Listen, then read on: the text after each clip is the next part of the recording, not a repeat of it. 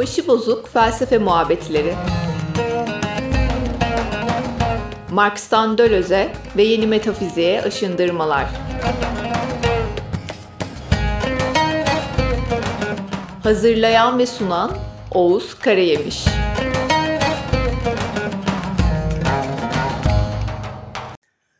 Herkes hoş geldi. Ee, buradaki arkadaşlarımız, ekranın ucundaki arkadaşlarımız. Evet, Kuzey Yarımküre'de en uzun gece. Demek ki buradaki arkadaşlarımız o kadar romantik değiller.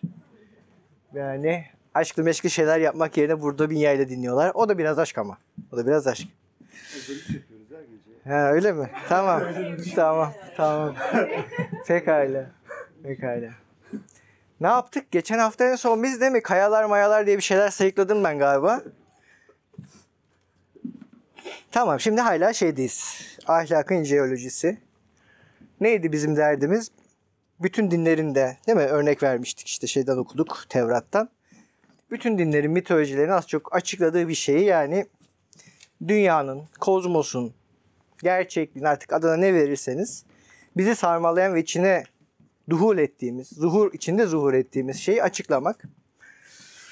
Ee, bir yaylanın bu yaylasının bütün problemi genel hatlarıyla bu gerçekliği inşasını, oluşumunu, zuhurunu izah etmek. Bir izahat vermek, felsefi bir izahat vermek. Bu yaylanın bu projesi az çok felsefede ontoloji dediğimiz şeye tekabül ediyor diye konuştuk. Şimdi bu yaylanın bir problemi daha var. Aslında okur açısından çok büyük bir problemi var bence. Gerçekten de bir cümle bir şey söylüyor. Arkasından iki cümle kendi söylediğine şerh düşüyor. Yani nasıl derler mehter adımlarıyla ilerleyen bir yayla. Yani iki ileri bir geri gidiyor böyle. Ve sürekli hani şunu diyor mesela işte A B'dir diyor. Bir şey örnek veriyor. A B'nin bir özelliği diyor. Ama B'yi de sadece A'nın özel olarak düşünmemek lazım diye şerh düşüyor. Bir hani e, zaten zorlu kavramlar kullanıyor. icat edilmiş veya başka yerlerden ödünç alınmış. Bir de bu kavramların birbiriyle ilişkisini böyle göreli kılıyor sürekli. Sürekli kendini göreleştirerek hareket ediyor. Ama tabii burada ne diyelim aslında bana sorarsanız bir felsefi kurnazlık yok. Çünkü e, kapsadığı alanı düşünürsek 40 sayfanın. 40 sayfanın içinde bütün bir kozmos var. Şimdi 40 sayfada kozmosu açıklamaya çalışan bir metin var karşımızda ve en büyük tabii ki de iki filozofun belki de en büyük korkusu okuru böyle sabit imgelere boğmak. Yani imgelerle düşünmeye yol açmak. Onların tabiriyle ne diyelim düşüncenin zayıf kuvvetlerine çağrıda bulunmak. Ya tabii ki de hayal gücü çok kötü bir şey değil. Yani onlar da aksini söylemezlerdi zannımca ama kastettiğim şey şu. Kolay açıklama ve izahları formüller haline getirmek değil mi? Deleuze Guattari okurlarında genel olarak nasıl şeyler gözlemliyoruz? Belki siz de edit etmiştir zaman zaman. Kolaya kaçmalar. Yani işte yersiz uzlaşma aman ne güzel, aman da arzu mükemmel. Hani işte şu iyidir bu kötüdür. Bu felsefeden yola çıkıp işte arzu iyidir, şizofreni iyidir. Yani ya da neyse şizo oluş iyidir. Hayvan oluş mükemmel bir şeydir gibi e, kolaya sapmalar. Bunu önlemek için bu yayla çok kendine şerhli bir yayla. Dediğim gibi bu da okumayı çok zorlaştırıyor. Ben kayaçlar örneğinden başlayarak tekrar devam edeceğim şimdi. Mümkün mertebe bu şerhler oyununu askıya almaya çalışacağım. Aslında yine filozofların e, bir ihanet gerçekleştirmek zorundayız. Yani 40 sayfayı gerçekten de şerhleriyle beraber idrak etmeye çalışırsak işimiz yaman. Gerçekten de 40 sayfanın kendisi 8 e, haftalık bir seminer olabilir. Yani özellikle gittiği referans alanlarıyla işte topografi, topoloji pardon, matematiksel topolojiden bahsediyorum. İşte e, ne diyeyim bizim bilmediğimiz daha matematiksel yani doğrudan kendisinin içine vermedi ama varsaydığı bir sürü matematiksel işte diferansiyel denklemler efendim söyleyeyim Poinke, Poincar'ler falan ama bir sürü böyle matematik ve fiziğin kuramsal fiziğin alınan bir sürü aslında referans çerçevesi var bu metnin. İşte tabii oralarda gezinirsek biz kendimizi kaybederiz. Ki metnin içinde metin kendisiyle konuşurken diyor ki biraz kaybolduk sanki. Hani zaman zaman böyle şeyler de diyor. Şimdi dolayısıyla ben onun yerine size bir mekanizma olarak bunu sunmaya çalışmaya devam edeceğim. Yani amacım bu. Burada bir mekanizmayı anlayalım. Bu mekanizmayı bir okur olarak bir yaylaya döndüğünüz zaman dönmek isterseniz bu yaylaya döndüğünüz zaman özellikle e, bu mekanizmayı hatırda tutarak o yaylayı tekrar kat, kat edebilirsiniz. Ama bir de daha pratik bir amaç aslında. E, kendi yaşamınızı çevreleyen ilgi duyduğunuz şeylerle beraber bu mekanizmayı düşünmeye davet etmek amacı da taşıyorum. Yani bu, mekanizma diyeyim ki işte tiyatro, e, sosyoloji neyse ilgi alanınızda ne varsa e, bu alanları kat ederken bu mekanizma acaba ne işinize yarar? Yani bunlar benim için ne ifade ediyor soruları sorabilin. Dediğim gibi ben böyle devam edeceğim. Şimdi geçen haftada ne dedik biz en son? Tanrı neydi? Bir lobster'dı. Neydi şey onun? Türkçesi lobster'ı unuttum. Istakoz. Tanrı, tanrı ıstakozdu. Istakoz tanrıya dönelim. Ne demekti burada ıstakoz tanrı? Double pincer falan diyorlar. İkili kıskaç diyebiliriz. Her türlü gerçeklik parçası, her türlü bütün, biz bütün diyerek başlamış the wall ya da evol daha doğrusu. Bütün, gerçeklik, dediğim gibi nesne, bunlar hep birbirinin yerine kullanabiliriz. Şey, şu an için. Her türlü gerçekliğin iki tane farklı boyutu var diyelim. İki tane birbirine eklemlenmiş ne diyelim unsurdan oluşuyor. Birine ne demiştik? İçerik. Diğerine de ifade deniyor. Bunlar şöyle düşünün. Mesela geçen haftaki kayalarımızı düşünün. Ne yapıyordu? Nehir yatağı volkanik kayaları aşındırıyordu. Onlardan partiküller, parçacıklar kopartıyordu. Sonra bu partiküller öz kütlelerine yani yoğunluklarına nehir içindeki hızlarına bağlı olarak nehrin tabanında belli şekillerde birikiyorlardı. Belli bir sırada. İşte bu kayalardan ya da daha benzeri bir sürü maddeden aslında nehir aşındırma kuvvetiyle şey yapıyor ve sonuçta ortaya bu nesne çıkıyor. Yani bakın diğerinin am, şeyine, bütünlüğüne, amorf, amorf denmiyor buna da unuttum ben şimdi. Solidliğine göre diğerinin daha böyle katman katman açıldığını görüyoruz. Ama kendi payına değil mi? Şu volkanik kaya da sonuçta yeryüzünün magmasından kopartılmış partiküllerle değil mi? Bir yanardağ patlaması sonrasında oluşmuş. Yine kendisinin de benzer bir analizi yapılabilirdi. Neyse. İçerikte töz dediğimiz bir unsur var. Ve içeriye doğru gelen maddeler var. Maddeler ne? İşte parçacıklar. Buna her türden parçacık olabilir. Yani protein parçacıkları olabilir organik katman için. İşte dil için başka şeyler de olabilir. Ses olabilir mesela. Değil mi? Burada daha çok aslında madde derken burada biçim almamış maddeden bahsediyoruz temelde. Biçim almamış tabii ki de göreli bir ifade. Yani yoksa kendi içinde baksak yani mikroskop altında baksak bir biçimleri var kuşkusuz. Göreli anlamlarda bahsediyoruz bunlardan her zaman. Evet daha kararsızlar kesinlikle. Sonra bu maddeler belli şekillerde birikiyorlar. Bizim tortul kayaçlar için ya da tortul kayalar için bu birikme şekline tortullaşma, sedimentarity, sedimentation deniyor pardon. Tortullaşma deniyor. Bu birikim sonrasında belli bir örüntü oluşuyor nehrin tabanında ya da nerede biriktiriyorsa orada. Yani bu ne demek? Belli bir örüntü. İşte daha öz kütlesi yüksek olanlar daha altta, öz kütleri daha düşük olanlar daha üstte olacak şekilde. Ama yine bunlar göreli. Yani zamansal burada zamansal düşünmek çok önemli. Yani çok mesela farklı yerlerden nehir bir sürü şey topladığı için birbirinin peşi sıra gelen bir öz kütle şeyi yok böyle. Farklı malzemeler de birikiyor sonuçta onu söylemeye çalışıyorum. Mesela buraya baktığımız zaman ne görüyoruz? Mesela kalker kükürt var mesela belli kısımlarında. Belli kısımlarında işte demir dioksit var. Kırmızı olan yerlerinde. O kırmızı rengi veren şey. Anlatabiliyor muyum? Dolayısıyla farklı malzemeler üst üste üst üste birikiyor. Böylece bir içerik oluşuyor. Bir tözden ve belli bir örüntüde toplandıkları içinde bir formdan oluşan ya da biçimden oluşan. Ben hep yazarken biçim derim konuşurken form diye isim geliyor. Tözde bir seçilim süreci var. Bu evrim, evrimde mesela doğal seçilim dediğimiz şey. Töz daima bir şeylerin, içeriğin tözü için konuşursak belli maddelerin seçilmesidir. Bu seçim işlemini ne yapıyor burada işte? Dediğim gibi nehrin hızı, parçacıkların ona göreli hızı ve öz kütleleri bu da onların işte belli bir seviyeden sonra aşağı düşmelerini yol Nehri yavaşlayınca düşüyorlar. Yani dibe çöküyorlar daha doğrusu. Dolayısıyla burada bir töz, tözü alakadar eden bir seçilim süreci var. Ve onların seçilim sırası o kuvvetlerin devreye girdiği anda seçilim sırası da bir biçimi oluşturuyor. Seçilimin sırası. İfadeye geçtiğimiz zaman ifadede ifadede de aynı şekilde töz ve biçim var. Töz ve form var ya da. Fakat burada form görece daha öncelikli. İçerik bölümüne nazaran. Burada form daha öncelikli. Form ne burada? Mesela şu kayanın kendisi göründüğü hale duyulur bir nesne olarak bir form teşkil ediyor değil mi? Belli bir şekilde aşınma şekilleri, belli bir şekilde birikim ve katman dizileri oluşturmuş bir ha- haliyle bütün o kayanın kendisi bir biçim. Bu biçimi mesela bizim şey Tortul Kayaç için söylersek en temelde nehrin kütlesinin yarattığı basıncın tetiklediği kimyasal süreçler. İşte kireçlenme, bir sürü kimyasal süreç olabilir. Şimdi ben jeolog olmadığım için daha derinlerine giremeyeceğim ama belli kimyasal ve fiziksel kuvvetlerin etkin olduğu veya tepkimelerin etkin olduğu bir sıkışma diyelim biz ona şimdilik. Kaba bir terim verelim. Bir sıkışma süreci bir biçim dayatıyor. Bu belli bir şekilde birikmiş ifadeye. Pardon, içeriye. Ve tözün kendisi özellikle kayaçlar söz konusu olduğu zaman doğrudan içeriğin kendisi. O töz.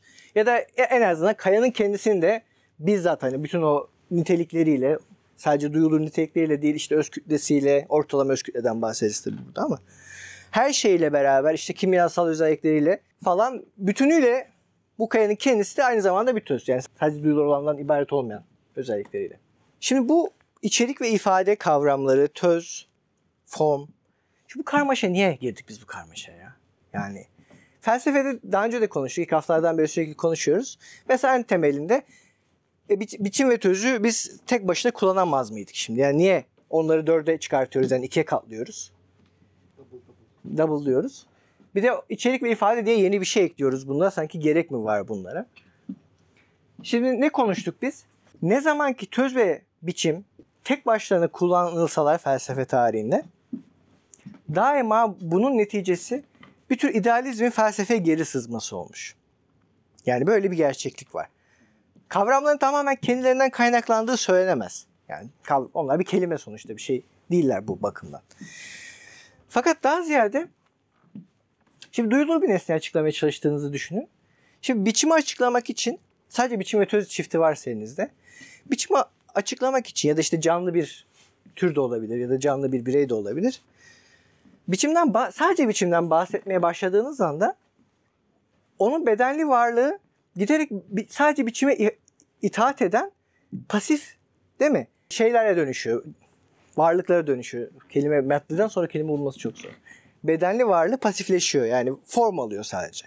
Dolayısıyla kendi etkinliği yok. Şimdi bakın bu nasıl bölünebilir biliyor musunuz? Yani şunu geçiyorum. Tekrar bizim şey dönersek. Kısmen ama kısmen bütün bu sürecin maddi bir süreç. Bunların hepsi madde. Yani maddi olana dahil. Burası daha ziyade cisimsel ya da cismani. Burası daha ziyade cisimsize doğru bölünebilir. Ve cisimselin kendi formu olduğunu, bizzat cismi ilgilendiren bedenli, uzamsal, neyse artık bedenli, cisimsel, uzamsal değil. Bir formu olduğunu kabul ettiğimiz anda onun duyulur özellikleri diyebileceğimiz şeyler arasındaki ilişkilerin pasif bir üst üste binme, kalıba dökme ilişkisi olmadığını ifade etmeye çalışıyor aslında bu dolambaçı yaparak. Daha önce de bahsettim. Bu içerik ve ifade ve her birinin kendi biçim ve tözü olduğu fikri aslında bir dil bilimci Yemuslev'e ait. Hücamslev diye yazılıyor. Yemuslev diye okunuyor sanırım. Yemuslev'e ait ve Yemuslev bunun aslında en aşikar şekilde dil biliminin içinden konuşursak göründüğü üzere gösteren ve gösterilen ayrımını patlatmaya çalışıyor. Ne diyordu Saussure bize? Her göstergenin bir göstereni var. Yani onun ifade eden bir maddi düzenleme boyutu var değil mi? İşte ağzımdan çıkan ses. Sizin işittiğiniz sesler. Fonem falan deniyor bunlara tekil haliyle. Ağzımdan çıkan ses bir de ona eklemlenen bir gösterilen. Yani o sesin ifade ettiği bir anlam. Ta, yok dar anlamıyla. Şimdi bu gösteren ve gösteren ikiliğinde bunun keyfi olduğunu, zorunlu olduğunu, eş biçimli olduğunu savunan bir sürü farklı dil bilim okulu var. Şimdi hepsini bir kenara bırakıyorum. Fakat daha sonra yapısalcıların fark edeceği üzere ve üzerine gideceği üzere bir kere biz dünyayı gösteren ve gösteren olarak bölersek dünya gösterene itaat eden pasif ya da etkisiz unsurlardan oluşan şeyler ve de göstereni tesis eden şeylerden oluşur hale geliyor. Mesela yapı kavramının bütün ifade ettiği şey de bu değil mi? Yapıyla düşünmeye başladığımız anda yapının oluşturan unsurlar, bir yapıyı oluşturan, yapının belirlemini altında olan unsurlar yapı tarafından tümüyle belirlenir. Mesela Faullus Lacan için bütün bir öznel deneyimin kurucu şeyidir değil mi sonuçta? Yani Faullus, a- babanın adı ne diyorsak artık ona ya da ne bileyim akrabalık ilişkileri değil mi Levi Strauss için? Akrabalık ilişkileri bütün bir kabilevi ya da belki de modern anlamıyla da kabilevi ilişkileri, mübadeleleri, işte üretimleri, stokların paylaşımını, hediyeleşmeyi, armağanlaşmayı değil mi? Hepsini bu akrabalık ilişkileri belirler. Yani kim benim teyzemin oğlu, kim benim am- amcamın oğlu, kim benim evlenebileceğim insan, kim benim evlenemeyeceğim insan. Değil mi? Mesela en basitinden ensest tabusu dediğimiz şey bu yapının çekirdeğindeki unsurlardan biri birkaç şeyle beraber. Şimdi dolayısıyla mesela burada ensest tabusu, diğer yerde fallus, babanın adı. Bunların hepsi egemen gösterenler olarak bütün bir yapıyı ve yapıyı oluşturan unsurları tüketerek belirliyor. Yani onun dışına kaçamazsınız. Yani küçük çatlaklarda herkes bahsedecek her zaman. Yapısalcılığın zaten değil mi? En büyük problemlerinden biri bir yapıdan diğer yapıya nasıl geçtiğimiz. Her, her şey yapıysa mesela nasıl kabilevi yapıdan modern ailevi yapılara geçiyoruz. Anlatabiliyor muyum? Ya da işte her şey fallussa, gerçi Lacan içeride fallus ve babanın adı ötesi bir cinsellik bir öznel deneyim var mı? Bilmiyorum. Bu şaibeli bir soru. Bilmiyorum cevabını. Aksini iddia edenler var, etmeyenler var. İşte object petit ağıyla işte bir tür yapı ötesi, fallus ötesi bir unsurun küçük nesne ağıyla yani devreye girdiğini iddia edenler var. Bu esinleyici bir yanı da yok değil ama dediğim gibi bu da şaibeli bir şey. Çünkü object petit ağı ne? Temelde bakın aslında benzer bir yere götüreceği için oradan gidelim. Object petit ağı babanın adı ve e, fallustan onun belirlediği yapıdan bazen her zaman değil bazen kaçış için bir imkan demek. Yani gerçekle gerçek bir temas. Normalde değil mi Lacan'da gerçekle temas edemiyorsun. Öyle bir şey yok. Daima simgeselin dolayımındasın. Demeye çalıştığım şey bu. Yani biz ne zaman işte töz ve biçim başta olmak üzere gösterilen gösterilen gösteren gösterilen altyapı üst yapı değil mi Marksizm'de başka bir ikilik. Bu tarz ikiliklerin içinden düşünmeye başlarsak bir şeyin diğer şeyi mutlak olarak belirlediği e, bir tür sistem teorisine giriyoruz. Aslında bunlar kapalı sistem teorisinden çok farklı değil. Ne, neden bahsettik geçen hafta? Deleuze Guattari'nin beraber çalıştığı şeyler sistem teorisinden geliyor ama kapalı sistemlerden değil, açık sistemlerden. Sistemin istikrar noktalarını ve değişim noktalarını aynı anda görmemizi sağlayan, istikrarın zamana göreli olduğunu, yapı zamansızdır değil mi? Hem, hem yapının bir tanımı varsa, bir sürü tanımı vardı, bir sürü özelliği vardı. Önemli şey zamansız olması. Bu zamansızlık illaki değişmez anlamında değil. Başka bir anlamda, başka ek bir boyutta bulunuyor yani. Zamana tabi nesneleri zamanın dışından, zamansız bir boyuttan belirliyor. Böylece za- zamana tabi olan nesnelere adı üstünde bir yapı veriyor, bir biçim veriyor. Bakın bu bu çok önemli bir şey. Geçen hafta ne dedik? Çokluğu düşünmek istiyorsak birliği ortadan kaldırmalıyız. Her türlü birlik daima dünyevi çoklukların üzerindeki ek bir boyutta bulunur. Buna geri döneceğim. Bunu birazcık açmak istedim size. Koordinat düzlemi- düzlemini hatırlıyorsunuz değil mi? Descartes'in mucidi oldu. Tekrar dönüyorum.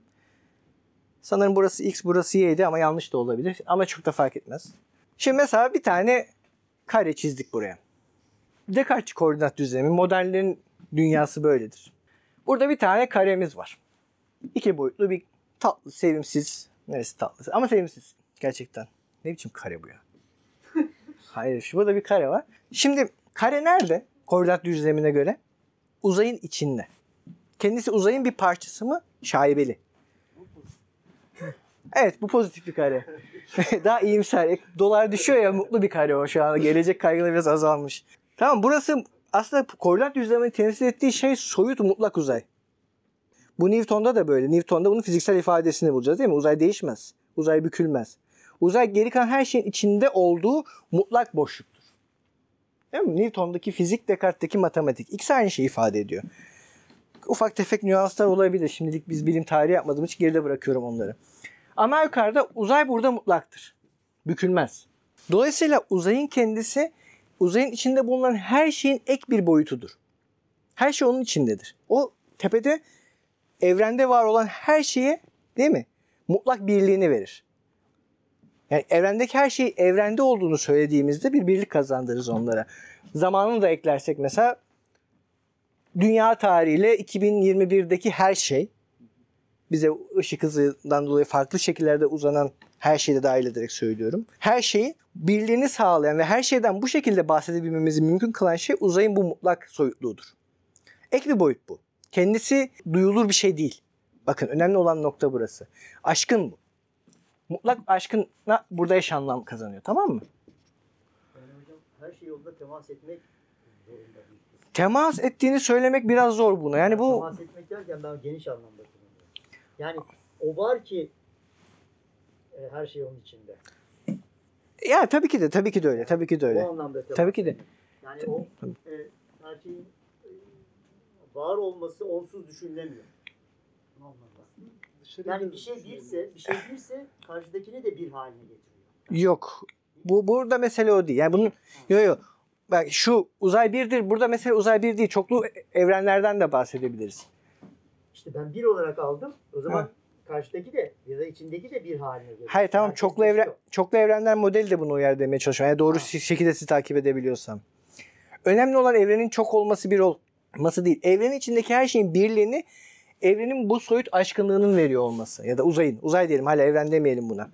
Evrene dışarıdan hiçbir şey girmiyor. girmiyor. Girmiyor. Kapalı bir sistem. Sistem İşte, aslında ha. kozmosun kendisi Tamam. yani. Ama bu birlik. Çoklu evren dediğimiz zaman Tamam çoklu çok evren bu kozmosun içindeki çoklu evren. ha, çok, ha tamam. Şimdi orada bir, Fark- gene birbirine Yani İki- Big Bang'in öncesindeki Tabii, bir anladım. evrenden Aşk, yani İ- aşkının üstünde bir aşkınlık yok. onu bilemeyiz zaten. Yok yok mes- mesele bu değil. Mes- şöyle düşünün. Yani bu evrenin iç- yani bu uzayın içinde çoklu evrenleri alabiliriz. Böyle bir matematik bilmiyorum mümkün mü ama olabilir. Bizzat her bir evrene ait başka uzaylar da tasarlayabiliriz. Bakın biraz matematikten düşünün. Yani burada mesele hesaplamak. Burada birli- birlikte yapmaya çalıştığımız şey bir şey hesaplamak istiyoruz biz. Ya üç tane gezegenin birbirine göre, göre konumunu hesaplamak istiyoruz. Üç cisim problemidir bu ünlü. İşte üç tane cisim birbirlerinin çevresinde, yörüngelerinde hareket ediyorlar. Bunların değil mi bir sonraki mesela 10 yıl sonraki hızlarını biliyoruz, konumlarını biliyoruz şu an. 10 yıl sonra nerede olacaklarını hesaplamak istiyoruz. Bu matematik tarihini ve fizik tarihini karıştırmış bir. Üç cisim problemi hesaplanamıyor çok zor. Birileri çözecek işte Poincar çözüyordu değil mi en sonunda? Ama yukarıda bu mutlak uzayı kullanıyoruz ki onlara koordinat noktaları atıyoruz. Onlara dışsal bir koordinat düzlemi üzerinden. Dışsallık, tamam mı? Aşkınlık bu kavramlar önemli. Dolayısıyla modernlik, modern bilim ve modern bilimi kendine referans alan bütün felsefe çerçeveleri aslında temel olan bu aşkın boyutu sürdürme meselesinde ampirizm de dahil hatta bir yere kadar hep aynı şeyi sürdürdüler. Mesela en azından Hobbes için mesela aklın böyle bir göreli aşkın her zaman olacaktı. Yani boş bir levhadır ama yine de levha olarak ek bir boyuttadır. Deneyimin kendisi ona kazanır ama deneyimin kendisi aklı üretmez. Ona kazanır sadece. Boştur doğru. Önermeler açısından boştur. İşte nereye geçecek? Piaget diye bir yapısalcı çocuk gelişimcisi mi diyelim ona? Çocuk psikoloğu mu diyelim artık? Var. Mesela onun da değil mi organik bir gelişim teorisi var. Ya da Freud kendi teorisini zaman zaman organik gelişme teorisi olarak da sunar. Bakın bu ek boyutları, aşkın ek boyutları bütün modern felsefenin her yerinde Nietzsche gibi, kısmen de belki Spinoza gibi, bir iki işte Bergson gibi filozoflar hariç bu konuda ka- ka- kafa kafaya gelmiş olan modern felsefeyle bilimle kafa kafaya gelmiş olan filozoflar hariç herkesi de bulursunuz. Kimi buna yapı diyebilir. Ek bir boyuttur o da. Yapının kendisi duysal tezahürleriyle ilgili değilinin üstündedir. Aşkındır onlara yani. Dışsaldır. Ya da işte dediğim gibi evrim, ta- evrim teorisi içinde genetiğin böyle bir rol oynadığı bir evrimcilik biçimi var değil mi? Bir yapı olarak genetik unsurla işte Dawkins gibi. Gen, gen bencildir gibi ondan sonra şeyler çıkıyor. Ha- haklı ve haksızlığını tartışmıyor ya da bunun sosyal kültürel alımlamalarından bahsetmiyorum. Önemli olan aşkın bir birim olarak geni düşünmeye başlarsak bütün işte biyolojik tezahürlerini aşkın bir birim olarak geni düşünmeye başlarsak tezahürlerin kendilerinin ve gen ötesi maruz kaldıkları etkilerin bir anlamı kalmamaya başlar. Değil mi? Çevresel faktörler deriz ya kısaca. Çevresel faktörler bile bir embriyogenesis sürecinin ve daha sonra ontogenesis yani bir insanın yetişkinliğe erişme sürecinin bütün cisimsel ve cisimsel olmayan hayalleri, arzuları, iyi biçilen şeyle alakadar eden bütün boyutlarını ikincileştirir. İnsan öncelikle gen haritasıdır. Sonra biraz da işte ama sigara içersen kanser olsun zaten hani. Gerisi çok önemli değildir yani. Onlar sabit bir denklemdeki küçük parametreleri oynamamızı sağlar. Yani kansere yatkınlığın varsa genetik bu yanlış bir şey mi? Değil. Bakın burada bilginin kendisi değil sorun. Önemli olan bu genetiğin aşkın bir ek boyut olarak tasavvur edilmesi. Bakın biçim, töz, genetik, biyolojik materyal. Nereye giderseniz gidin bu ek boyut meselesini her yerde bulursunuz. Bulmadıklarınız değerli filozof oluyor. En azından Guattari için ya da bilim insanları oluyor. İşte Yemuslev onlardan biri. Dönersek. İçerik ve ifade olarak düşündüğümüz anda ve her birine biçim ve töz atadığımız anda ayrı ayrı düşünmeye başladığımız anda birincisi maddi ya da cisimsel diyelim. Bu materyalizmde en büyük problemlerden biri. Ne maddi ne cisimsel bilmiyoruz. Birazcık ona da değinelim birazdan. Bunu bu şekilde düşünmeye başladığımız zaman mesela cismani olan kendi eşiklerini geri kazanıyor. Direnç eşikleri var değil mi? Cisimsel olan her şey her şekli alamaz. Çoğu zaman idealistlerin unuttuğu bir gerçekçik. Yani her cisim her şekli almaz. Yani atıyorum kayadan gözlük oyamazsınız çünkü o işe yaramaz. Optik olarak geçirimsiz çünkü malzemenin kendisi öyle yani. Kendi tabiatında dire, direniş gösteriyor, ışığı geçirmiyor. Ya da ne bileyim masa yapabilirsiniz ağaçla ama ağaçla atıyorum ne yapamazsınız? Ağaçtan yemek yapamazsınız çünkü o işe yaramaz. Ağacın içinde enerji depolanmadığı için değil, sindirime uygun değil. Özellikle Homo sapiens için uygun değil. Neyi kaybettik? Pankreas mıydı o? Yo, neydi o? Kör bağırsağımız var ya, apandisit. Apandisit apandisitimizi yani onun uzandığı selüloz işte sindirme fonksiyonunu kaybettiğimiz için biz ağaç kabuğu yiyemeyiz. Yani bu sindirim işine yaramaz. Dolayısıyla direneceği şey var. Sindirim enzimlerine direniyor odun. Bunlar mesela çok tuhaf bir şekilde kimsenin doğru düzgün düşünmediği, cisim ve beden üzerine felsefe tarihini düşünmeyi sevmediğimiz için genel olarak bunları hiç düşünmemişiz. Yani bu kardeşim biçimler bu kadar şey olsa, etkin olsa tek başlarına, maddeler bu kadar pasif olsa her şeyin her şekli aldığını iddia ediyorsun sen. Yani öyle biçim her şey her biçimi alabilir. E böyle bir şey olabilir mi? Olamaz böyle bir şey yok. Maddenin ya da cisimlerin kendi direnç eşikleri var. Onun istikrarı diye bahsettiğim şey bir yanıyla dirençti. Bu dirençler belli eşiklerde kırılabilir.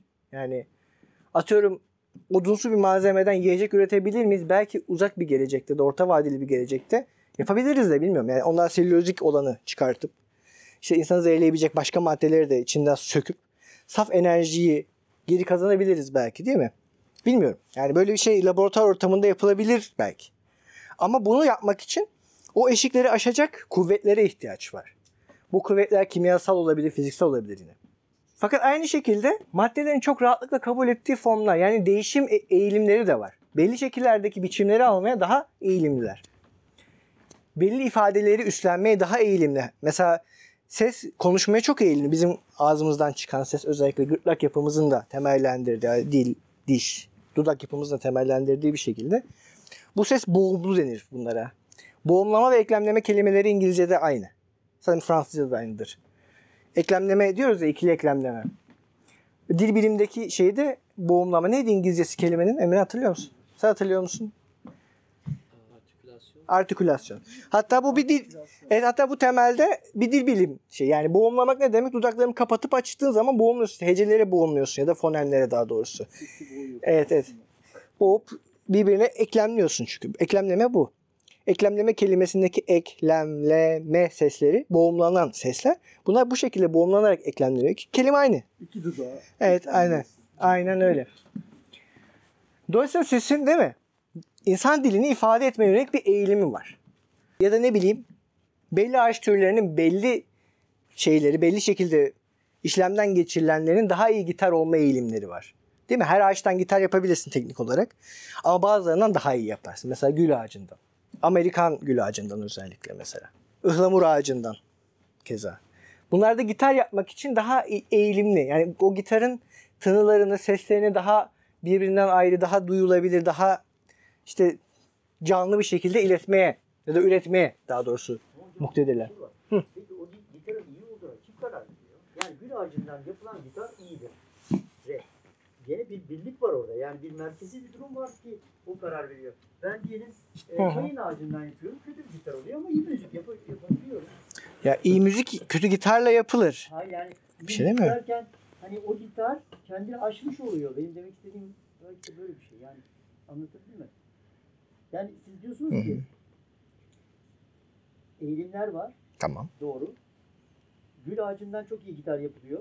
Gül ağacının eğilimi gitar yapılmasına doğru. Hı hı. Ama kayın ağacının eğilimi daha az gitar yapılmaya doğru. Hı hı. Fakat gitarın işlevsel olarak e, ikisi de e, hatta kayın ağacından olan müzisyenine göre çok daha yani Tamam. Şimdi bakın sizin hemen sizin pilotonculuğunuzu faş edeyim ben. Şimdi sizin için müzik bu söylediğiniz argüman çok güzel bir argüman oldu. Bence çok işlevsel olacak şimdi. Sizin için müzik birbirine eklemlenmiş notalardan oluşuyor. Tamam mı? Bunu iyi eklemlemek müzisyenin becerisidir. Ne demek bu? Yani matematiksel bir dizide seslerin doğru zamanlamalarla birbirinin ardı ardına gelmesi. Bir saksesyon. Burada bir parantez açacağım. Mesela konuşmak da benim için bir müziktir. Çünkü ben Eyvallah. Öyle bir, şey- bir, bir, der, bir derdim yok. Ama artikülasyon bir müzik yaratıyoruz. Biz de soyut bir müzik, çeşit kodlarımız var. Matematiksel ardardalık diyelim onu. Ardardalık. Sizin için müzik bu. Platonculuk da böyle diyor. Oysa ki bir nota mesela la sesi la sesi gitardan çıkarken sadece la sesi çıkmaz. Alttan minör vibrasyonlar da oluşur. Gitarın işte kalitesinin konuştuğu yerler buralar. Yani işte mesela üçlüsü, beşlisi, yedilisi gibi sesler gitardan alttan alta yayılır, tınılar. Birbirleriyle titreşirler bu sesler. Frekanslar. Bunlar titreşirler ve titreştikçe ses dolgunlaşır. Mesela değil mi? Sesin tek boyutu bir notasyonu sahip olması. Yani bir frekansta olması değil. Tınısı var, rengi var değil mi? Bir sürü özelliği var. Şimdi bu bunlar işte maddi bileşenleri o müzik parçasının. Soyut bir matematiksel ardardalıktan bahsetmiyoruz artık. Denklem çalmıyoruz çünkü biz müzik yapıyoruz. Müzik yaparken dolayısıyla evet atıyorum kayın demeyeyim keresteden de gitar yapıp çalabilirim. Matematiksel çok başarılı bir müzisyen olarak matematiksel çok başarılı bir parça çalabilirim. Ama tınılar kaybolur. Ya da onun kadar iyi gelmez. İşte ağacın eğilimi bu tınıları verme, bu ek sesleri çıkarma, bunları birbiriyle eklemleme becerisi. Sonsuz küçüklükler. Sonsuz küçük değil. Bence çok önemli değil. Yani altta tınlayan şeyler. Bu- Bunlar da işte da- daha cismani boyutları. Görüyorsunuz değil mi? Cismani yöne çıkarmak için zaten bu biçim ve töz ikiliği yerine içerik ve ifadenin eklemlenmesi olan bir dörtlü olarak düşünüyoruz gerçekliği. Bakın gerçekliği biz... Çokluk yarattık aslında. Ha? Yine bir çokluk yarattık. Tabii ki de öyle yarattık. Tabii ki de öyle yaptık. Yani çokluğun ortaya çıkışı bizim için. Evet duyulur bir çokluk buradaki tabii ki de. Biraz daha derine inelim buradaki anlayışımızda. Yeni bir kavram tanıtayım. Bu kavram biraz anlaması hem kolay hem zor bir kavram. Çokluktan bahsettik. Zaten çokluk mesele burada çokluk gerçekten de. Burada aslında değil mi? Burada maddelerden bahsettik. Mesela biçim almamış maddeler. Bunlar değil mi? Bir çokluk oluşturuyor zaten kendi başlarına. Burada bir çokluğumuz var. Duyulur olmayan bir çokluk bu. Yani cisim almamış madde diye bir şey duyulur değil daha çok cisim almamış maddeden bahseder cisim almamış ne biçim almamış maddeden bahsederken bahsetmeye çalıştığımız şey aslında onun biçim alabilirliği. Yani to, işte volkanik kaya olmayı bıraktığı zaman tortul kayacın bir parçası olabilme kimyasal bir eğilimden bahsediyoruz. Kimyasal ve fiziksel bir eğilimden. Biçim almamıştan bahset de- derken bahsetmeye çalıştığımız şey onun eğiliminin aşırı derecede yüksek olduğu. Herhangi bir yani herhangi bir kendi kabul edebileceği biçimler skalasında evet işte bu skalanın kendisi Vürtel. Gerçekten güzel oldu. Vürtel olan edimselle beraber bir çift oluşturuyor. Vürtel herhangi bir cisimde saklı olan henüz duyulur olmadığı gibi harekete de geçmemiş olan edimsel olmayan dolayısıyla bütün bir eğilimler silsilesi. Tamam mı? Bir cismin herhangi bir cismin benim de sizi de galaksileri de güneşi de neyi düşünürseniz bir kediyi de sarmalayan farklı şeyler olabilme kapasiteleri bunlar. Kapasiteler dizisi. Bu, bu da bir çokluk. Virtüel çokluk bu. Kapasite, başka ne dedik? Potansiyel, eğilim. Ama te- teleolojik anlamda düşünmeyin. Yani bir elekmiş gibi değil eğilim. Öyle değil. Mesela ağacın virtüeli gitardır. Ama her ağaç aynı virtüeli aynı şekilde edimselleştirmez. Yani her ağacından gitar yapabiliriz. Demek ki gitarın kendisini ağaçlar için evrensel bir virtü olarak kabul edebiliriz. Bütün ağaçlar gitar olabilir. Ama her ağaçta o virtüel aynı şekilde edimselleşmez. Hatta iki ıhlamur ağacı, yani tipten bahsetmiyorum. İki ıhlamur ağacı arasında bile fark oluşur. Onların sentezlenme biçiminden, maruz kaldıkları işlemlerdeki nüans farklılıklarından, değil mi? Yüksek sıcaklıkta fırınlanıp birleştiriyorlar falan. Bütün bu süreçler her bir gitarı biricik kılar. En iyi tabirle biricik kılar. Her bir gitar, her ıhlamur ağacından gitar biriciktir. Ya da işte her bir insan embriyosu için homo sapiens tür olarak bir virtüelitedir. Her homo sapiens ya da daha romantik yapalım madem uzun gece bugün. Her aşk değil mi? Bir bebeğin virtüel imgesini de taşır. Yani çocuk sahibi olmak zorunda değil hiç kimse. Kastettiğim o değil. Ama virtüel oradadır. Edimselleşmeyebilir. Edimselleşmesi tercih edilmeyebilir. Ama evrimsel bir bakış açısından her evlilik, her aşk türün devamının virtüel olarak, potansiyel olarak içerir. O onun bir parçası olmak zorunda değil. Kastettiğim bu değil ama orada. Yani dolayısıyla homo sapiens için evrensel bir şey. Aşkın içinde bebek vardır daima. Aşk er, bebek arzular değil mi? Ay politik doğruculuktan kırılacağım şu anda. Ka- kastettiği şey anlaşılıyor. Doğurganlık. Evet evet. Orada bir şey var. Yani bir virtüelite olarak geziniyor. Çocuksuz açlarda. Mutlaka varlar. Mutlaka varlar. Hat, hatta sim- simge olarak çocuğu bir şeyle ikame ederler bile demek istemem. Hiç alakasız başka şeylerle uğraşır insanlar. Hiç öyle bir şey yok. Yani kedi sahibi aşıksız çocuklar var. Ama evlisi açılan bir sorun yok. Onlarda yani çocuk var. Tohum iyi sürüyorsa sıkıntı yok. Ama olan çocuğu oluyor tabii. Neyse. Neyse çok yani bu virtüelite bir potansiyeller sahası.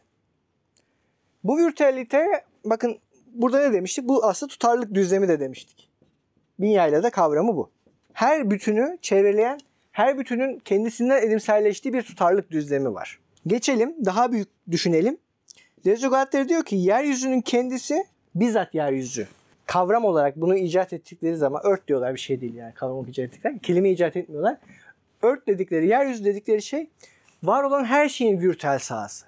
Yani şu an sadece dünya ölçeğinde kalırsak bütün canlı ve cansız türlerinin, biçimlerinin genel virtüel sahası. Bir potansiyeller sahası olarak düşünüyorlar yeryüzünü. Bu önemli bir ayrım. Dünya dedikleri zaman edimsel nesnelerden oluşan bir nesneler topluluğu görmüyorlar. Dünya demeye çalıştıkları, yeryüzü demeye çalıştıkları bence daha güzel çeviri. Şey, bütün o duyulur edimsel nesnelerin e, potansiyellerinin genel sahası ya da evrensel sahası öyle diyelim.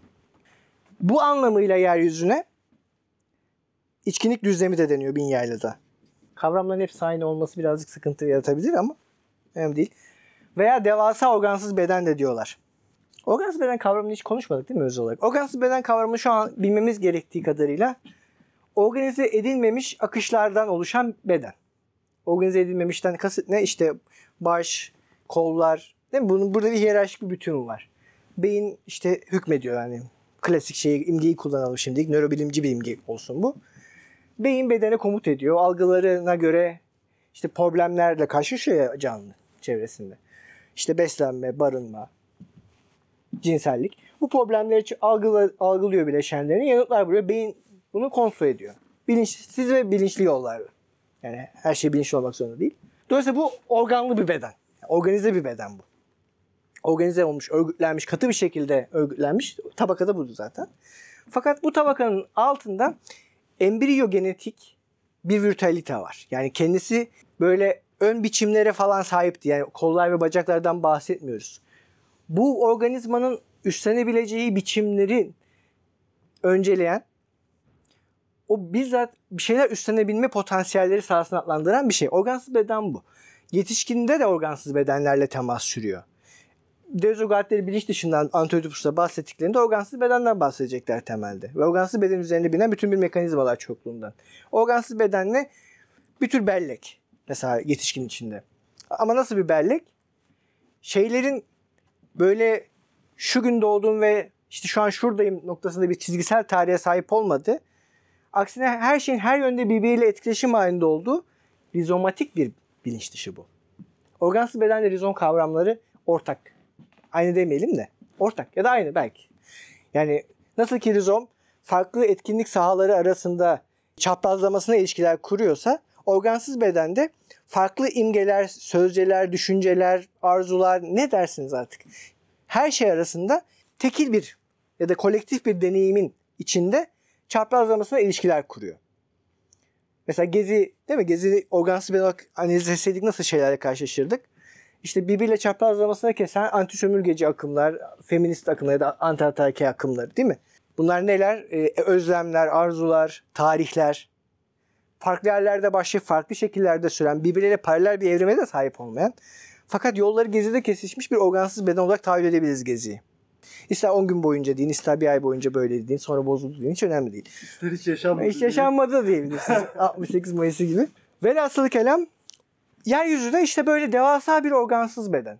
Tahayyül etmesi çok zevkli. Ya bir an başlayalım sıfırdan tahayyül edelim şöyle. Evet evet başlangıçta her şey virtüeldi tamam mı? her şey virtüeldi. Yani her şey virtüeldi.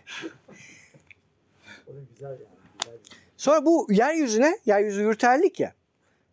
Her şey belli karşılaşmalarda, olumsal bu karşılaşmalar. Yani mesela atıyorum nasıl bir olumsal karşılaşma tahayyül edelim şimdi sizinle. Mesela Homo sapiens türü Afrika'da türleştikten sonra yola çıkıp işte Af- Asya bozkırlarına, işte Avrupa bozkırlarına ya da işte ovalarına neyse oralara doğru seyahat etmeseydi değil mi? Şu an bildiğimiz haliyle kültür tarihi olmayacaktı. Neyse insanlık tarihi. Başka bir insanlık tarihi olacaktı. Burada coğrafi unsurlarla işte e, başka dinamiklerle karşılaşma, homo sapiens arasında bir dizi karşılaşma var. Çok zor koşullardan buralara geldik. Tabii tabii ki de. tabii ki de. Bu karşılaşmaların mesela bu karşılaşmaların hepsi olumsal. Yani insanlık Afrika'yı terk etmeyebilirdi. Onu söylemeye çalışıyorum. İşte bu olumsallıkların hepsi birer virtüeliteyle koşullu. Mesela Asya'da bozkırlarla karşılaştığı içindir ki atıyorum ne oldu? Çin gibi tuhaf bir uygarlık ortaya çıktı. O bozkırlarla bozkırın kenarına set kuran Çinli Çin denilen bir tarihin ol- olması değil mi? Emre sen benden daha iyi bilirsin. Yamuk yanlış yanlış şeyler söylüyorsan düzelt beni. ya bizzat o coğrafi düzenlemeyle karşılaşma olmasaydı Çin'de olmazdı. İşte Türkmenler de olmazdı. Vesaire. Direkt dünyalardan da şey yapabiliriz ya. Hani orman ve bozkır meselesi. Evet evet Gerçek- anlat, anlatacağım anlatacağım. Hı hı. Hani o zaten Anlatacağım. O, o kimliği insan evriminin Aynen. veriyor yani. Aynen, aynen öyle. Ta- o tabakaları ayrı ayrı bahsederken geleceğim oraya. O yüzden şimdi harcamayayım dedim o güzel bir şey analiz. ya da işte nehir, değil mi? Nehrin kendisi belli tür kayaçlarla, belli tür yeryüzü şekilleriyle karşılaşmasa başka tür kayaçlar ve yeryüzü şekilleri oluşmaz. Rüzgar için de aynısı geçerli. Buradaki olumsallık her bir karşılaşmayı yeryüzüyle ilişkisinde bir tutarlık düzlemine kavuşturuyor. Yani mesela nehrin işte volkanik kayaçlarla taşı, ta- karşılaştığı nokta ve orada meydana gelen işlemler bir sürü başka kuvvetle ve karşılaşmayla beraber tortul kayacın tutarlık düzlemini oluşturuyor. Yani şöyle düşünün, çok kaba bir tabir bu ama yeryüzünün nasıl bir içkinlik düzlemi, devasa organsız beden, belli bir yerde oluşan bir nesnede lokal bir şekilde o içkinlik düzlemine tutunuyor. O tutunduğu yerde tutarlık düzlemi diyoruz. Arkadaşlar kavramlar üst üste biniyor. Yani bir şey yok. İçkinlik düzleminin üzerine tutunduğunuz yer sizin tutarlık düzleminizdir. Şu dünyada hacim işgal etmek deriz ya biz. İşte o hacmin bağlı olduğu bütün o ilişkiler ve karşılaşmalar ağı hepimizin tutarlık düzlemini teşkil ediyor. Yediğimiz içtiğimiz maddeler çünkü bu tutarlık düzlemin içinden bize akıyor değil mi? Biz onları enerjiye ve kendi yapı taşımıza dönüştürüyoruz. Bütün o ilişkiler, duygusal ilişkiler, arkadaşlıklar, akademik eğitimler değil mi? Bunların hepsi bizim zihinsel, kültürel tırnak içinde yaşamımızı koşulları haline geliyor. İşte bizim tutarlık düzlemimiz. Yani sayın kendinizi moda sahnesi. Bu seminer inşallah bir parçasıdır hayatınızın buraya geldiğinize göre. İşte tiyatrocu olmak, e, benim gibi felsefeci olmak, doktora yapmak. Bütün bunlarla karşılaştığınız ve bütün bunları kurduğunuz bütün o sistematik şey yeryüzüyle olan bağlantınız demek. Orası sizin tutarlık düzleminiz. Büyük, devasa organsız bedende kendi organsız bedeniniz de orası. Dolayısıyla bunlar hep virtüel. Sonra ikinci bir kavram. Virtüeller edimsele geçiyoruz. Edimsel ne? Edimsel işte bu virtüel potansiyellerden bazılarının seçilerek bir tür cisimleşmesi. Yani gerçeğe dönüşmesi değil. Bakın bu virtüellikse bir gerçeklik. Eğilimler gerçektir. Gerçek olmayan bir şey yok virtüelde. Her şey gerçek. Yani burada gerçek olmayan ya da soyut bir şeyden bahsetmiyoruz. Somut. Ama ideal bir şeyden. Yani her potansiyel bir idealitedir. Somut ve ideal bir şeyden bahsediyoruz ama edimsel ol değil sadece. Tek farkı o. Gerçek bu evrenin içinde. Yani bunlar maddi. Gerçek derken maddi demeye çalışıyoruz aslında bu felsefenin içerisinde. Gerçek derken maddi. Eğilimlerin hepsi maddidir. Değil mi? Maddi olmayan bir eğilim tasavvur edebiliyor musunuz? Edebiliyorsanız o zaman terapi okumaya geri dönelim. Ve bu potansiyellerden bazıları seçiliyor. Seçilme, seçilim süreci var burada. Ayıklama, ayıklanıyor. Her potansiyel edimselleşmez dediğim gibi. Ayıklanma sürecinin sonunda edimsel duyulur, cismani varlıklar ortaya çıkıyor. İlişkiler, toplum, toplumun kendisini de böyle bir bütünlük olarak düşünebiliriz değil mi? Hiçbir şey fark etmez. Galaksinin tamamını bir bütün olarak düşünebiliriz. Bu galaksinin tamamı da değil mi? Ee, büyük patlamaya geri giden bir tutarlık düzlemine sahip. Mesela. Onun içinden neşet ediyor, zuhur ediyor. Zuhur ve neşet. Emergency yani. Şimdi bu Virtual'in bir parçası olan ve edimselleşme sürecinin de koşulayan üçüncü bir kavram daha var. Kavram, bak bugün kavram tanıtıyorum bol bol. Bu kavram neme lazım birazcık zor ama. Bu ara terim, ara terim de değil aslında da. Yeğenlik kavramı. Intensity. Şimdi bu yeğen meselesi yani intensity, intensif bunun bilimde bir kullanımı var. Oradan başlayacağız. Çünkü orası durum anlatmaya yetiyor. İntensif nicelik kelime ben bugün niye kelime unutuyorum? Nicelik neydi? Nicelik neydi? İngilizce.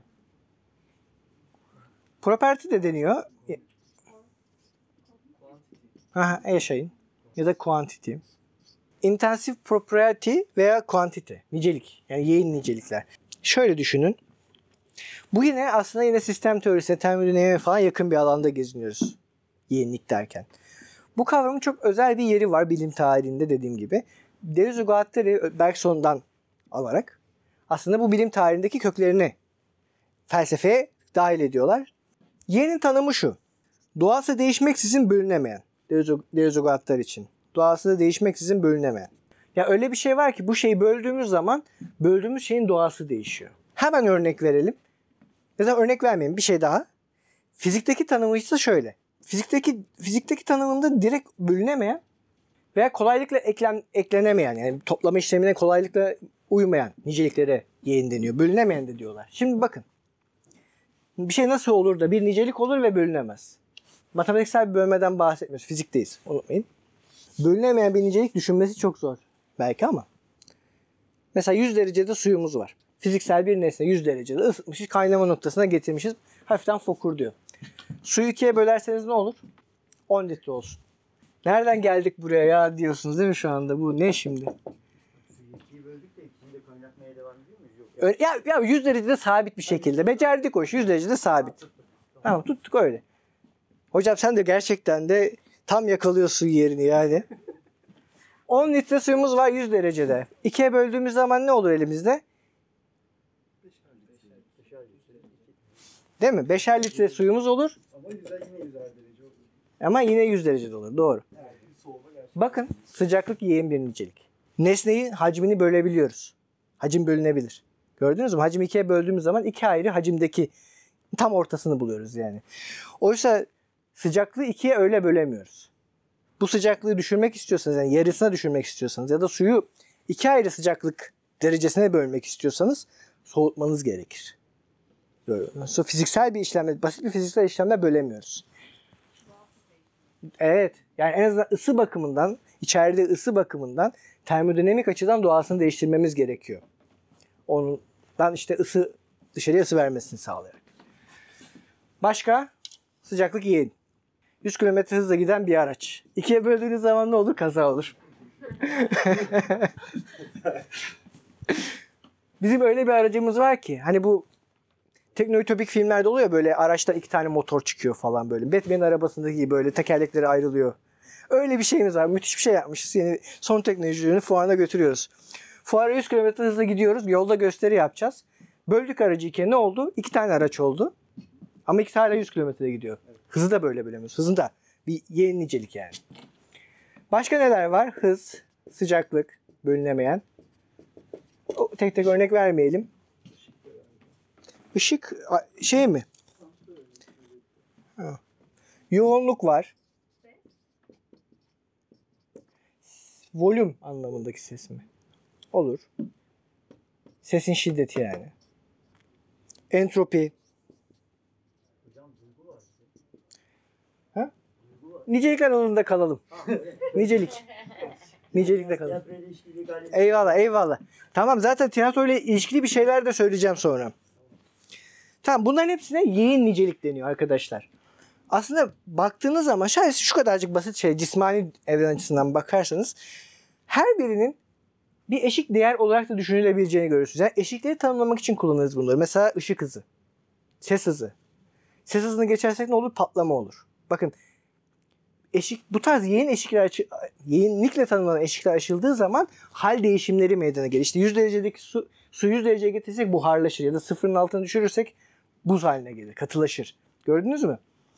Yani bu tarz değişimler aslında bize cismani eşikleri tanımlama fırsatı verir. Başka eşikleri de tanımlama fırsatı verir de şimdilik bizim için önemli değil. Ya da yoğunluktaki değişim. Öz kütle olarak düşünürsek bir şeyin öz kütlesini azaltırsak ne olur?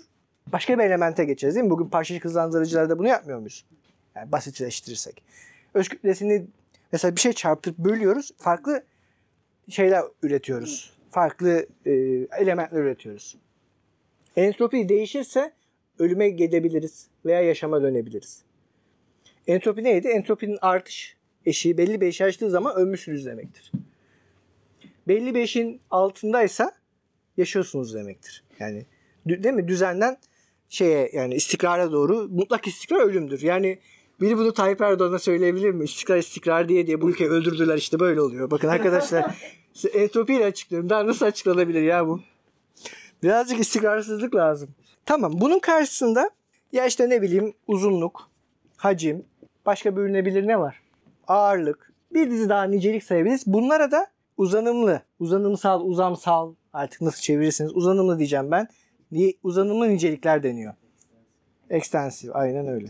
Hemen bir şey daha ekleyip araya çıkartacağım. Şimdi bunları bir birleştirelim. Bu extensive zaten anladık yani şey iki fiziksel olarak ikiye böldüğümüzde ikiye rahatlıkla bölünebilen şeyler. Kolaylıkla birbirine eklemlenebilen ve çıkartılabilen şeylerin hepsi uzanımlı. Şimdi virtüelde elbisele geçiyoruz ya. Bunların hepsine yeğen süreçler deniyor. Bu geçiş süreçlerini. Yani yeğen nicelikleri alakadar eden, yeğen husuletleri, özellikleri alakadar eden eşiklerin aşılmasıyla edimsel olana geçiyoruz. Yani yeğen burada bir tür süreci adlandırıyormuş gibi. Bir, bir yanıyla evet yeğenlikler, yeğen tekillikler olarak virtüelin bir parçası. Yani dar anlamıyla, bir anlamıyla daha doğrusu. Ama bir anlamıyla da edimselleşme sürecini karakterize eden değil mi? Değişkenler veya değişmezler bunlar. Sabit de olabilirler. Yani bir, bir şey edimselleşirken çeşitli yeğenlik eşiklerini, yeğenliklerle tanımlanan eşikleri aşar. Bunların etkilerine maruz kalır. İşte neydi mesela nehirdeki tortullaşma süreci için öz kütle ve hızdı bu. Mi? Bunlar hepsi yeğen nicelikler. Hızın belli bir eşiğin altına düşmesi gerekir ki bir öz belli bir öz kütleye sahip bir parçacık nehrin tabanına erişsin. Yoksa sürüklenir gider. Nehir hızı ne zaman, debisi ne zaman yavaşlarsa o öz kütledeki cisimcikler orada yerin dibini boyluyor. Yani nehrin dibini boyluyor. Böyle eşik değerler virtüelden edimsele geçiş süreçlerini karakterize eden süreçlerdir. Şimdi bir daha son bir kez daha bakalım şuna. İçerik ve ifade.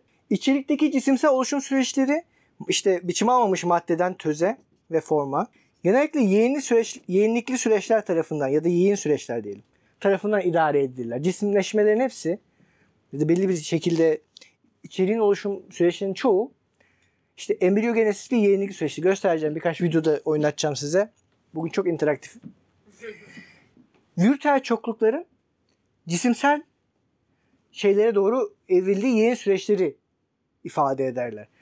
İfadenin kendisinde meydana gelen süreçlerse daha ziyade uzanımlı süreçlerdir. Yani uzanımsal boyutlar kazanır burada cisimler. İşte belli bir kütleye, hacme oturur. Belli bir boyuta, işte uzunluğa, genişliğe, değil mi? Derinliğe sahip olmaya başlarlar. Mesela kaya için bu çok açık, üç boyutlu bir uzanımlı şeyden ya da bir organizma için işte kollar, bacaklar değil mi? Bu organların birbirlerine göre konumları, hareket ettikleri şeyler, açılar. Bunların hepsi uzanımlı. Bu neyin şeyi? Embriyogenesis mesela bedenin organlarının oluştuğu, cismani organlarının oluştuğu değil mi? Bir yeğenlikli süreç. Gerçekten kimyasal olarak tanımlanan birçok yeğen niceliğin, kimyasal yeğenliklerin harekete geçmesiyle, belirtilen eşikleri geçmesiyle meydana geliyor embriyogenesis. İşte hücreler göç ediyorlar. Birbirlerine göre konumlar alıyorlar. Farklılaşıyorlar kök hücrelerden. İşte sinir hücreleri doğuyor, kemikler falan filan. Bedenin bu üretimini bu beden neyin ifadesi? Mesela şu an için evrimsel şeyde kalalım. Bir homo sapiens'in ifadesi. Değil mi? Homo sapiens bunun ifade biçimi da daha doğrusu bu bedenin. Ama burada bu ifade biçimini uzanımsal özellikle daha çok taşıyor üzerinde. İşte belli bir şekilde ayakta durabilme değil mi? Bizi bütün şempanzeler sınıfından ayırt eden şey. E, e, baş parmağın elin dört parmağıyla karşı karşıya gelişi. Belli bir beyin hacmi. Bakın hacimden bahsediyoruz. Konumlardan bahsediyoruz. Bunların hepsi uzanımlı. Birazcık güzel tikledi mi bir şeyler? Bu virtüel, edimsel, içerik, ifade. Tamam. Bu tikleyen şeyleri şimdi hepsini birbirine karıştıracağız. Tamam mı? Küçük bir ara verelim. Kafamızı karıştırıp gelelim. Ama çok yani tam yerinde bir soru sormak So, istiyorum. lütfen hocam. Ee, içerikler yeni süreçler dedik. İfade de Daha ziyade. süreçler. Evet evet. Peki bir ifade, bir uzanımlı süreç. Hı hı. Yani devam ediyor varoluşunda diyelim bir şekilde. Hı hı. Ee, içerikli süreç haline yani içerik haline tekrar dönüşmesi mümkün mü? Bu soruyu zaten dönüşte alacağım. Çok güzel bir soru. Bence soru havada kalsın çünkü düşünelim üzerine arada da. Yani çünkü Hı hı. Çokluk böyle bir şey bence. Ya çokluk çokluk olduğu için mi bilmiyorum ama gerçekten öyle bir şey var. Konuşacağız aradan sonra. ama. Tamam. Tam tam ona gireceğim. Tam, tam yerinde. Aynen tam gerçekten de yerinde sordunuz hocam. Teşekkür ederim. Ben teşekkür ederim.